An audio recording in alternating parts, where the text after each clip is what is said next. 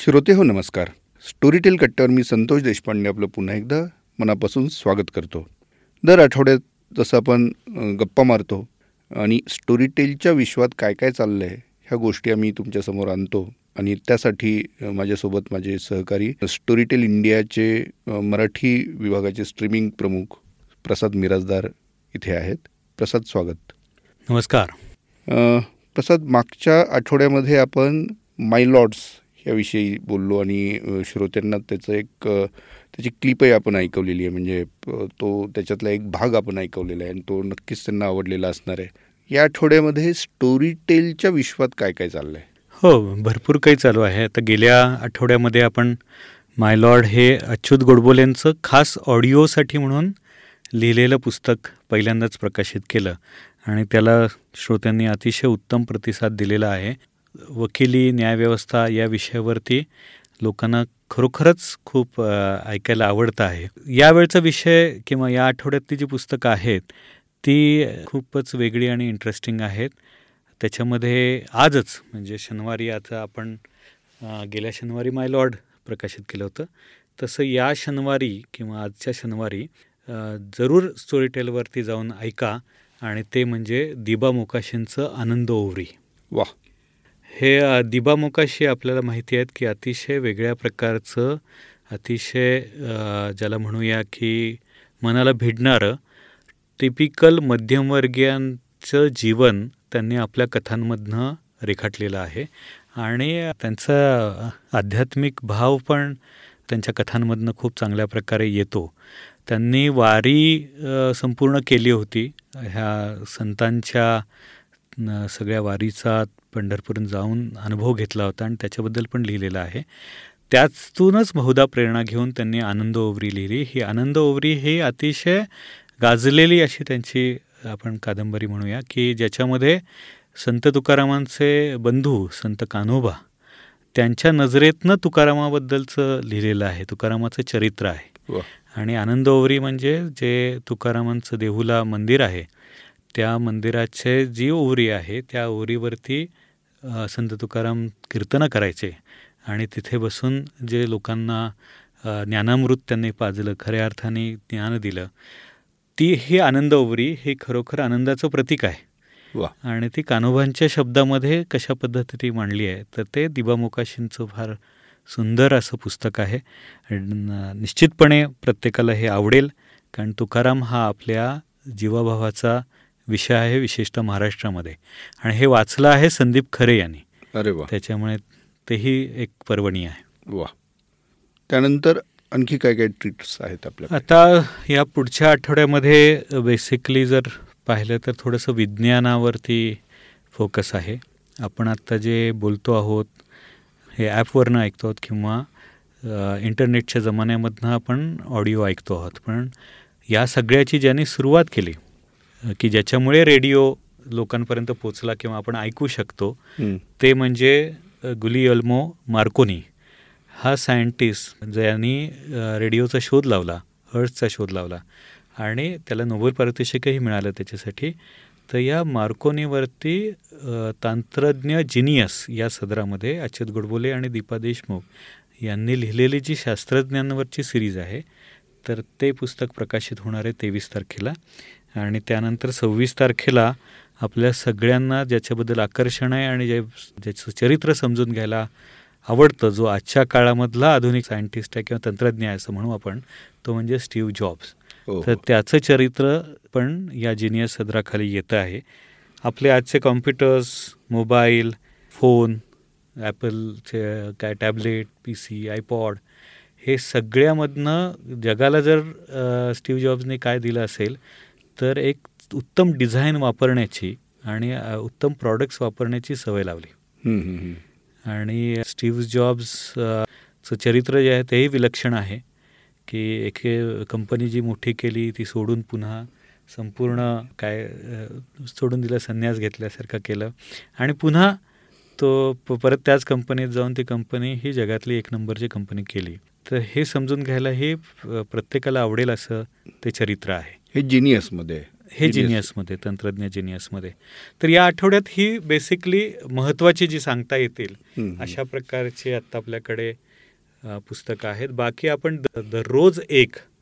या पद्धतीने स्टोरीटेलवरती नवीन काही ना काहीतरी देतो आहोत कथा देतो आहोत कादंबऱ्या देतो आहोत बायोग्राफीज देतो आहोत आणि तो ऐकणं हा एक संपन्न अनुभव आहे त्याच्यामुळे आता मला तर दिसतं की बहुतेक सगळे जे आपण ज्याला म्हणू श्रोते आहेत.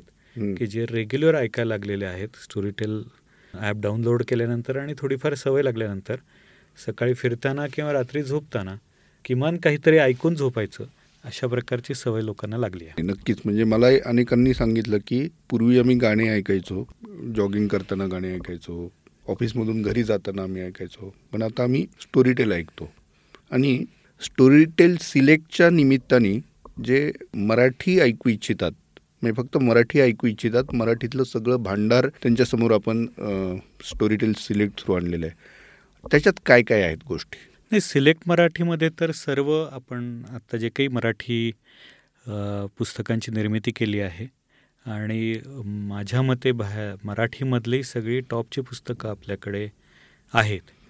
मे सगळे टॉपचे लेखक पण आहेत आणि त्याच्यामध्ये मृत्युंजय आहे युगंधर आहे छावा आहे नासई नामदार म्हणजे सगळं फक्त नव्याण्णव रुपयामध्ये हां हे. फक्त हे एवढा सगळा खजिना जो आहे तो आता अतिशय स्वस्तात म्हणजे फक्त मराठी ऐकायचं असेल तर तुम्ही फक्त दरमहा नव्याण्णव रुपये भरू शकता. आणि त्याच्यामधनं तुम्ही ऐकू शकता. त्याच्याशिवाय आणखीन स्वस्त म्हणजे मी तर ते प्रिफर करेन. की सहा महिन्यासाठी चारशे नव्याण्णव मी मी. तोच प्रश्न. विचारणार होतो की ते दर महिन्याला रिन्यू करणं वगैरे. ह्याच्यापेक्षा दुसरा काय पर्याय आहे नाही नव्याण्णव रुपयाची जी स्कीम आहे त्यात तुम्ही एकदा कार्ड भरलं की रिकरिंग प्रमाणे नव्याण्णव रुपये कट होतात. पण ते काही जणांना कार्ड हे काही वेळेला रिकरिंगची सोय नसते आता आपल्याकडच्या. काही बँका ही सोय देत नाहीत त्याच्यामुळे आपण आता पेयू किंवा पेटीएम वगैरे सुद्धा वापरून किंवा UPI. पी आय वापरून पेमेंट होऊ शकतं मोबाईलवरनं हम्म. किंवा वेबसाईटवरती जाऊन ही सोय आता खरी झाली आहे त्याच्यामध्ये चारशे नव्याण्णव रुपयात.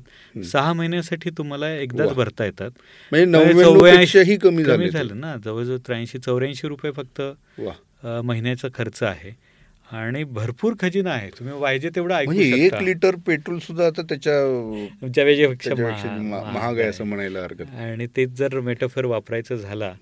तर आपल्याला पण पेट्रोल लागतं ना जगण्यासाठी आपल्याला एनर्जी लागते ही. एनर्जी अशा प्रकारच्या आवाजातनं मिळते किंवा ऐकण्यातनं मिळते उत्तम समृद्ध साहित्य ऐकण्यातनं तो अनुभवण्यात म्हणजे एवढ्या याच्यामध्ये तुम्ही संदीप खरेची मैफल ऐका नाहीतर एखादं मृत्युंजय छावासारखं पुस्तक ऐका किंवा अगदी काहीतरी नवीन लेखकाचा एक नवीन पूर्ण प्रयोग तुम्ही ऐका म्हणजे मला वाटतं नाटकं पण आहेत. हो नाटकं पण आहे म्हणजे आता मला सांगा कुठलंही नाटक पाहायला जाणं तर आता शक्य नाही. पण आता हे नाटकं आपण ऐकू शकतो महत्वाची.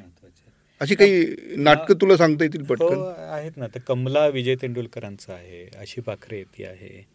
त्याच्यानंतर रत्नाकर मतकरींची नाटकं येत आहेत. आणि आता पुढच्या वर्षी दर महिन्याला साधारणतः एक नाटक आपल्याकडे येईल. वा. त्याच्यामुळे आपण बोलूच या. हे पुढच्या काळामध्ये तर या सगळ्याचबद्दल आपण चर्चा करू. पण या आठवड्यात म्हणजे आता आपण जे ऐकणार आहोत ते फार इंटरेस्टिंग आहे की मिलिंद इंगळे माहिती असेल.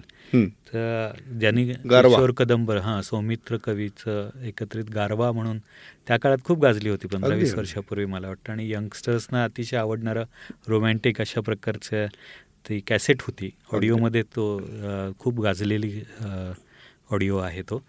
तर ते लिहिणारा किंवा ते सादर करणारा गीतकार संगीतकार आपण ज्याला म्हणूया की मिलिंद इंगळे त्यांनी आता आपल्या स्टोरी टेलसाठी खूप पुस्तकं वाचतोय तो अभिवाचक म्हणून नॅरेटर म्हणून त्याचा प्रवास सुरू झालेला आहे.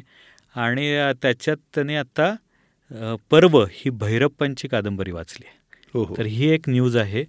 आणि ते पर्व तर तुम्ही एस एल भैर भैरप्पा हे का कानाडीमधले मोठे लेखक आहेत ज्यांचं मराठीमध्ये अनेक ट्रान्सलेशन ही उमा कुलकर्णींनी केलेली आहेत आणि त्यांची सगळी पुस्तकं आपण आता स्टोरी टेलवर आणतो वा आणि काही खूप गाजलेली आहेत. आता आवरण हे अतिशय हो गाजलेलं हो अ, पुस्तक आहे. मंद्र आहे वंशवृक्ष आहे पारखा आहे किंवा काठ तडा ही सगळी पुस्तकं भैरप्पांची आता मराठीमध्ये नक्की लोकांना ऐकायला वा आवडतील. तर त्याचे मुलाखत आता आपण नक्की ऐकूया. वा. तर श्रोते हो या आठवड्यात काय गोष्टी आहेत श्रोत्यांसाठी? कुठल्या कुठल्या नवीन गोष्टी घेऊन आम्ही आलेलो आहोत येत आहोत?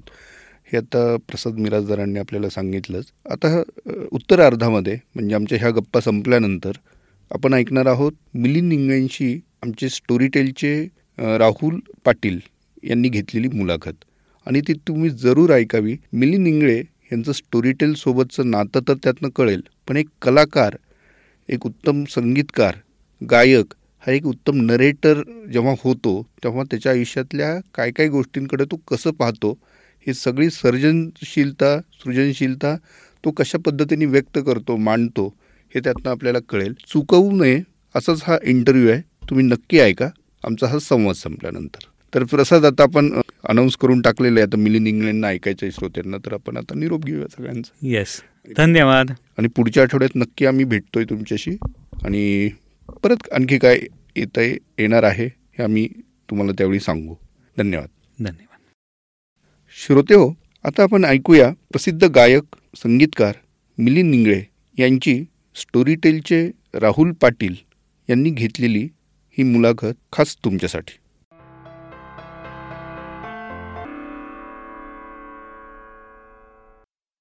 नमस्कार श्रोते हो स्टोरीटेल कट्ट्यावर आपलं स्वागत आहे. जनरली आपण अभिनेत्यांना भेटतो त्यांच्याशी गप्पा मारतो आपण लेखकांना भेटतो त्यांच्याशी गप्पा मारतो ज्यांनी पुस्तकं लिहिली आहेत किंवा ज्यांनी पुस्तकं वाचली आहेत. पण आज आपल्याबरोबर जे व्यक्तिमत्व आपल्याला भेटायला आणि आपल्याबरोबर गप्पा मारायला आलेलं आहे ते व्यक्तिमत्व जरा वेगळं आहे. कारण ते अभिनेते नव्हे किंवा ते लेखकही नाहीत. पण त्यांचा आवाज ऐकल्यानंतर सारा परिसर गार होऊन जातो. सगळीकडे गारवा पसरतो आणि मन प्रसन्न होतं. आपल्याबरोबर आज स्टोरीटेल कट्ट्यावर गप्पा मारायला none other than one of the finest singer and composer Milind इंगळेजी आलेले आहेत. नमस्कार मिलिंद इंगळेजी. नमस्कार. स्टोरीटेल कट्ट्यावर आपलं स्वागत आहे आणि स्टोरीटेल वर्ल्डमध्ये सुद्धा आपलं स्वागत आहे. धन्यवाद. तर श्रोते हो मिलिंदजींना आज स्टोरीटेल कट्ट्यावर बोलवायचं खास कारण असं की मिलिंदजींनी स्टोरीटेलसाठी पर्व नावाचं पुस्तक वाचलंय जे डॉक्टर एस एल भैरप्पा यांनी लिहिलेलं आहे आणि उमा कुलकर्णी यांनी अनुवाद केला आहे तर मिलिंदजी सर्वप्रथम मला तुम्हाला हे विचारावं असं वाटेल की एक सिंगर. टू एक नरेटर हं. प्रवास कसा होता खरं सांगू तर मी कॉलेजमध्ये असताना नाटकात वगैरे कामं करायचो. आणि आमचं घराणं गायकांचं म्हणजे माझे वडील आजोबा पणजोबा असे हे गायक गायकच आहेत. तर म्हणजे ओघानेच माझ्याकडे गाणं आलं अर्थात मी गाणं शिकलो नाही त्याला फारसं. पण कॉलेजमध्ये असताना भाग घ्यायचो गाण्याच्या स्पर्धांमध्ये भाग घ्यायचो गाण्यास प्राईज मिळायचं. आणि मग नाटकात पण कामं करायला कारण आवाज बेसमध्ये आवाज होता. म्हणून सगळेजण म्हणायला लागले प्रदीप कबरे त्यावेळेला माझा सिनियर होता. तर मला म्हटलं की अरे तुझा आवाज खूप मस्त बेसमध्ये आहे. आणि आपण एन एम कॉलेजमध्ये तेव्हा जास्त मराठी मुलं त्यात कमी होती तर म्हणून मला काय फारसं असं ॲक्टिंगचं कधी शिकलं नव्हतं काही आवड खूपशी नव्हती. नाही नाही नाही नाही, मुलं खूप कमी आहेत तर आपण तू नाटकात कामं कर. ओके. म्हणून आम्ही ते एकांकिकेत भाग घ्यायला सुरुवात केली.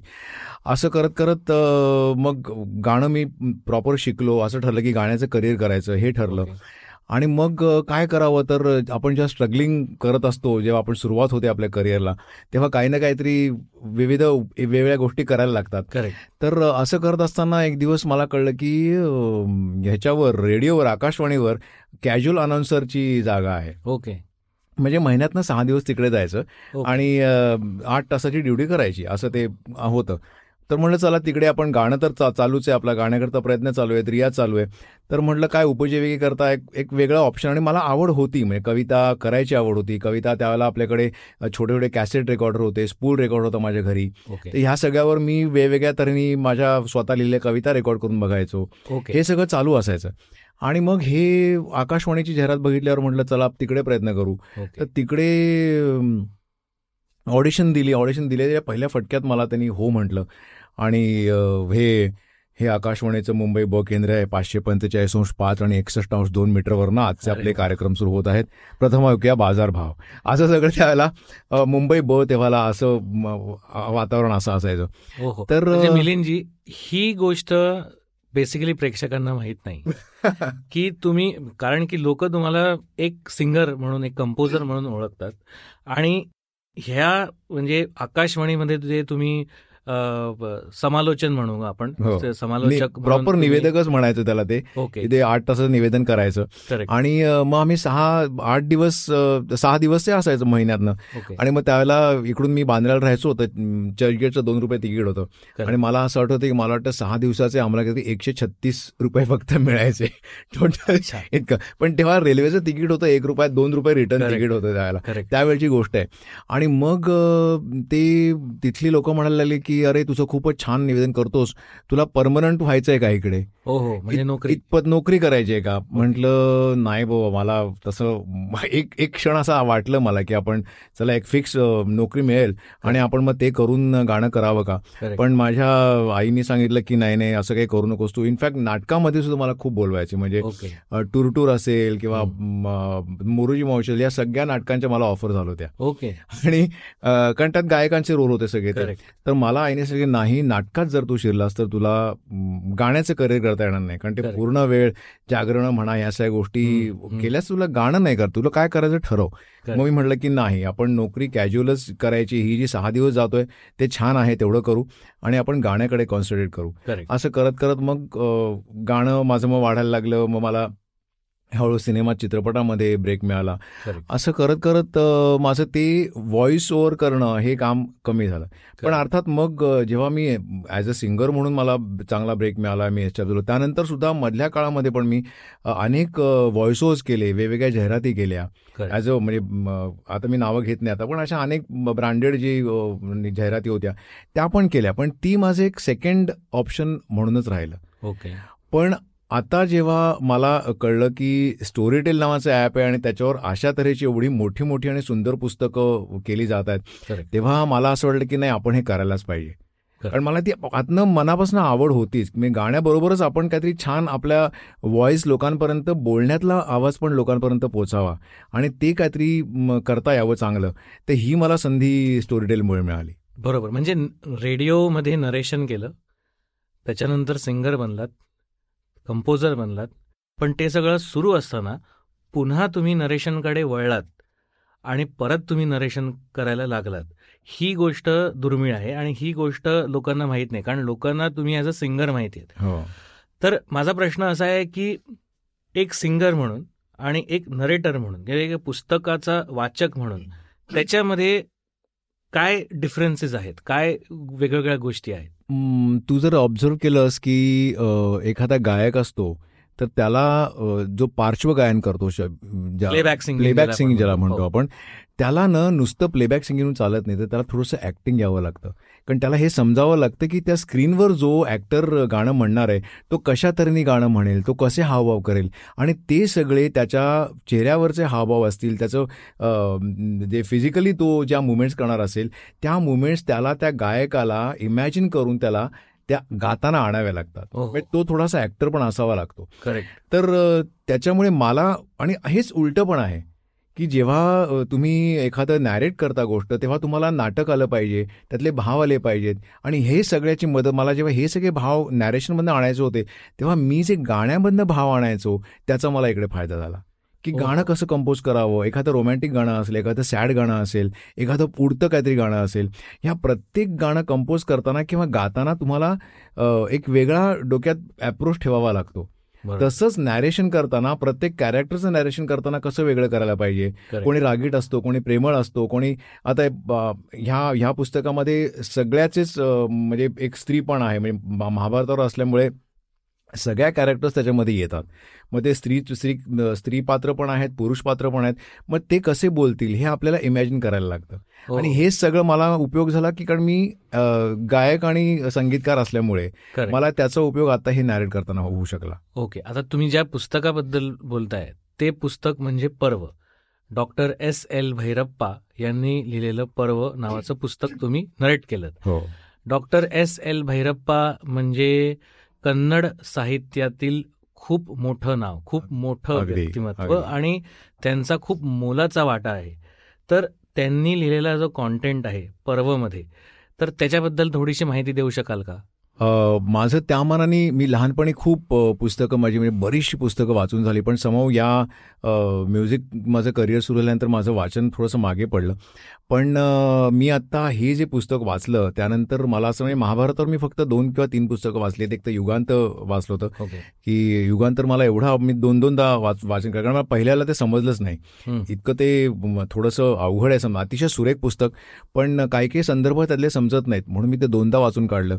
नंतर अजून एक पुस्तक मृत्युंजय असेल अशी काही पुस्तकं वाचली मी. आणि महाभारतावरचं वाचन बरंच होत होतं पण गेल्या काही वर्षांमध्ये माझा काही त्याच्यामध्ये वाचन झालं नाही. आता जेव्हा हे पर्व माझ्या हातात पुस्तक आलं आणि हे वाचायचं ठरवलं तेव्हा मला असं वाटलं की ही जी आधीची पुस्तकं असतील किंवा आधीचे काही रेफरन्सेस आहेत त्यापेक्षा काहीतरी वेगळा विचार ह्याने केलेला आणि अतिशय मोठे थोर लेखक आहेत ते त्यांच्या जसं मी वाचत गेलो तसं मला कळलं की हे काहीतरी वेगळंच आहे आणि इतकं साडेसातशे पानांचं पुस्तक आहे. हो, हो. आणि प्रत्येक कॅरेक्टरचा वे, इतका वेगळा विचार केलेला आहे. आणि त्याला म्हणजे मला त्या म, अजून एक पुस्तक त्यांचं वाचलं. ओके. त्याच्यावरनं मला असं लक्षात आलं की त्यांचे जे संदर्भ आहेत म्हणजे महाभारतातले संदर्भ आहेत ते आत्ताच्या काळात सुद्धा ते संदर्भ लागू पडतात. त्यांनी ते लिहिताना असं लिहिलंय की काही काही रेफरन्स वाटत की अरे हे आत्ता पण घडतंय म्हणजे त्यातली फिलॉसॉफी म्हणाल? फिलॉसॉफी असेल काही म्हणजे प्रॅक्टिकल गोष्टी असतील जे काही इन्सिडेन्सेस असतील. ते आत्ताच्या काळानुरूप सुद्धा ते अ, तसेच्या तसे. रिलेट रिलेट करू शकतो आपण. असं ते ही दोन पुस्तकं त्यांची होती. आणि खरं सांगायचं झालं तर मी अनेक वर्षांनंतर मी असं पुस्तक वाचण्याची मला अजिबातच सवय नव्हती एक एखादा प्रोमो करणं एखादी जाहिरात करणं किंवा रेडिओवर जाऊन अँकरिंग करणं किंवा कविता वाचणं ही गोष्ट वेगळी आणि एखादं साडेसातशे पानाचं पुस्तक वाचणं सलग हे माझ्याकरता खूप नवीन होतं आणि खूप म्हणजे डिफिकल्ट पण होतं असं म्हण-. म्हणायला हरकत नाही. कारण हे सोपं गेलं नाही मला. कारण आपली एवढी सवय नसते आपला एवढा पेशन्स नसतो. आम्हाला कसं आव- आव- आवडतं की चला आम्ही एक मस्त आपण मी दोन दोन अडीच अडीच तास गाण्याचा कार्यक्रम करतो. पण त्यात पाच मिनिटात एक गाणं संपतं मी नवीन गाणं म्हणतो परत संपतं तिसरं गाणं म्हणतो चौथं गाणं म्हणतो. त्यात मला मध्ये गॅप मिळते. आता इथे मला एवढं सलग पुस्तक करायचं आणि कंटिन्युअसली वाचायचं ह्याची मला सवय नव्हती. ओके आता ॲज अ कंपोजर म्हणून तुम्ही ह्या पुस्तकां ह्या पुस्तकामध्ये पर्व नावाच्या पुस्तकामध्ये काय केलंय मला जेव्हा हे पुस्तक मी वाचायला सुरुवात केली आणि ते कंप्लीट जेव्हा होत आलं. तेव्हा मी तुला असं म्हटलं की हे इतकं इंटरेस्टिंग पुस्तक आहे आणि त्याच्यामध्ये इतके वेगवेगळे मूड्स आहेत Correct. म्हणजे मग म्हणजे नाट्य आहे त्याच्यामध्ये त्याच्यात म्हणजे दुःख आहे आनंद आहे आणि म्हणजे वेगवेगळे प्र- प्रकार आहेत त्याच्यात सगळे. आणि हे सगळे मूड्स कॅच करायचे असले तर आपल्याला त्याला थोडासा म्युझिकचा सपोर्ट दिला तर ते खूप छान वाटेल. आणि ते तुम्ही ट्रान्झिशन आता- पिरियडमध्ये दिलं का?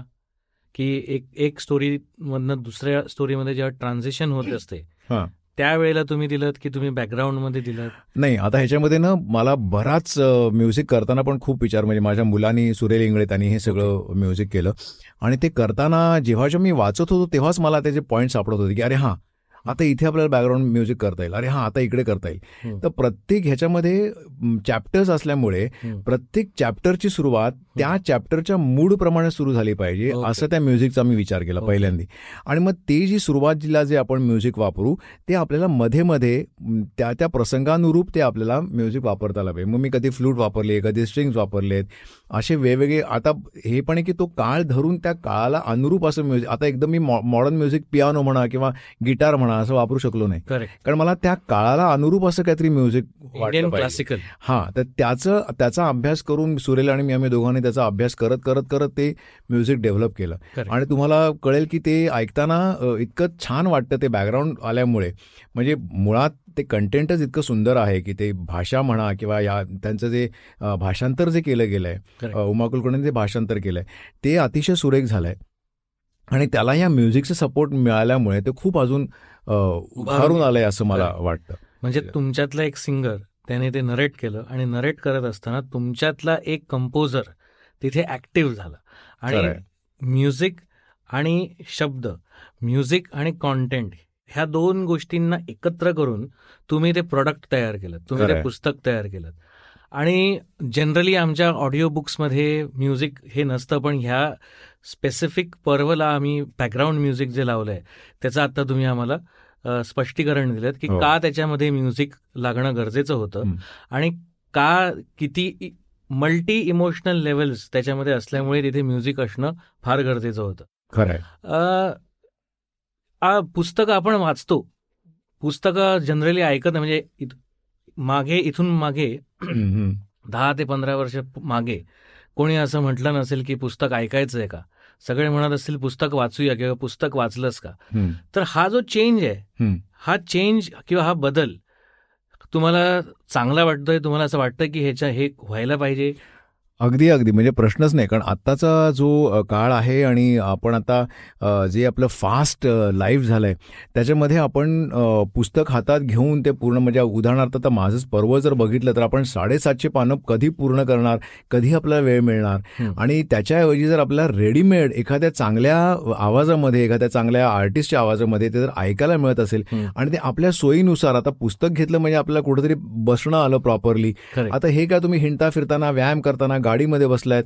जगात कुठेही तुम्ही गेला असलात विमानात बसला असलात ट्रेनमध्ये बसलात बसमध्ये बसलात कुठेही बसलात तुम्ही हेडफोन लावा तुमच्याकडे स्टोरीडेलचं ॲप आहे आणि तुम्ही ऐकायला सुरुवात करा. ह्याच्यासारखा उत्तम हे नाही. मीडियम नाही. मीडियम नाही. आणि लिटरेचर शिकवतं का हे आपल्याला? लहान मुलांपासून मोठ्यांपर्यंत लहान मुलं जे आजकाल इंग्लिश मिडियममध्ये जनरली शिक्षण घेतात त्यांच्यावरती भाषे भाषाची संस्कृती रुजवणं किंवा त्यांच्यावरती भाषा त्यांना शिकवणं ह्याच्यावरती खूप मदत होऊ शकेल का? अगदी प्रश्नच नाही. म्हणजे मलाच इतके नवीन शब्द कळले या एवढ्या मोठं पुस्तक वाचल्यामुळे मला अनेक शब्द माहितीच नव्हते. ते मी शोधून काढले की अरे अच्छा ह्याचा अर्थ असा आहे. त्या संदर्भाने जे शब्द आलेले होते ओके. ते महाभारताच्या संदर्भातले शब्द असल्यामुळे ते बरेचसे शब्द मला माहिती पण नव्हते. ते मला त्याच्यामध्ये माझ्या बऱ्यापैकी ज्ञानात भर पडली. आणि आत्ताच्या मुलांना तर ही मराठी भाषा भाषा चांगली समजवण्याकरता हे ॲप तर फारच उत्तम आहे असं म्हणायला हरकत नाही. कारण इतकी प्रचंड पुस्तकं विविध प्रकारची पुस्तकं आहेत. म्हणजे असं नाही की एकाच मूळची पुस्तकं आहेत. म्हणजे महाभारतात हे मी वाचलंय पण अगदी आधुनिक लेखकांची पुस्तकं असतील अगदी जुन्या काळातल्या लोकांची पुस्तकं असतील पौराणिक पुस्तकं आहेत त्याच्यामध्ये ऐतिहास ऐतिहासिक पुस्तकं असतील. ह्या सगळ्यांमुळे आत्ताच्या पिढीला ह्या सगळ्याचं उत्तम तऱ्हेने ज्ञान मिळणार आहे असं मला वाटतं. हे चालती फिर फिरती लायब्ररी अगदी अगदी. खरं आहे. मिलिंदजी पर्व वाचल्यानंतर तुम्ही सार्थ नावाचं पण पुस्तक वाचलं पुन्हा ते डॉक्टर भैरप्पांनीच लिहिलेलं पुस्तक आहे. दोन पुस्तकांमधला फरक काय सार्थ हे आठव्या शतकामधलं त्यांनी असं मला वाटतं इमॅजिन केलंय की आठव्या शतकामध्ये जे व्यापार जो चालत होता आणि त्याच्यामध्ये पण मला असं वाटलं की ते जर तुम्ही सार्थ पुस्तक ऐकलं तर तुम्ही आत्ताचा जो व्यापार आहे किंवा आत्ताचे जे आपण इम्पोर्ट एक्सपोर्ट ज्याला म्हणतो किंवा कर प्रणाली ज्याच्या ज्याला म्हणू म्हणू आपण हे सगळं आत्ता आपण रिलेट करू शकतो. इतकी ती सुंदर हे आहे. म्हणजे त्याच्यामध्ये टॅक्स सिस्टम टॅक्स सिस्टीम जी आहे ती त्याच्यामध्ये आहे.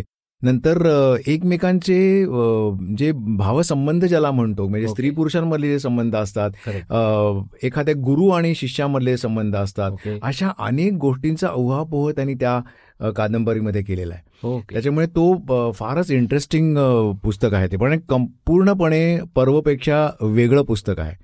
म्हणजे. महाभारत हे ते फारच त्याच्या पूर्वीचा काळ झाला आणि हा साधारण आठव्या शतकातला म्हणजे निदान आपण त्याच्याशी खूप जवळनं रिलेट करू शकू. असा तो काळ आहे. आणि त्याच्यामध्ये पण मानवी संबंधांमध्ये पण भरपूर त्याच्यामध्ये त्याच्यात उल्लेख झालेले आहेत की. कशी वेगवेगळी रिलेशन्स असू शकतात आणि प्लस हा व्यापार कसा चालायचा ह्याच्याबद्दल अशा अनेक गोष्टींबद्दल त्यांनी वेगवेगळ्या धर्मांविषयी त्यांनी उल्लेख केलेले आहेत म्हणजे म, आत्ता सुद्धा कसं आपण बघतो की आपण विविध धर्मात धर्म आहेत वेगवेगळ्या लोकांचे आपापले धर्म लोक पाळत असतात. तोच प्रवास त्यांनी त्या काळात पण मांडलेला आहे की विविध धर्मातली लोक कशी एकत्र येतात किंवा एकमेकांविषयी त्यांना काय वाटतं ह्याविषयीचे अनेक उल्लेख त्याच्यामध्ये आहेत हो हो म्हणजे एक द्वापर युगातलं आणि सरळ एक कलियुगातलं पुस्तक अगदी. अशा दोन फिक्शन गोष्टी. एक एकाला तर एक सपोर्ट होता ज्याच्यामध्ये प्रॉपर महाभारत होतं आणि हे कम्प्लिटली फिक्शन त्यांनी. लिहिलेलं आहे. हो हो. म्युझिकल पुस्तकं जर तुम्हाला करायला मिळाली तर तुम्हाला कसं वाटेल? आणि मुळात म्युझिकल पुस्तक म्हणजे काय? हा. अरे म्हणजे मस्तच वाटेल करायला. मस्त वाटेल नाही मला ते ऑडी करायला मिळालंय स्टोरीटेलकडनं आणि अं, त्याचं नाव बॉम्बे टॉकी आणि म्युझिकल पुस्तक म्हणजे अर्थात काय? की अनेक लेखक वेगवेगळ्या विषयांवर लिहित असतात संगीतकारांवर लिहित असतात.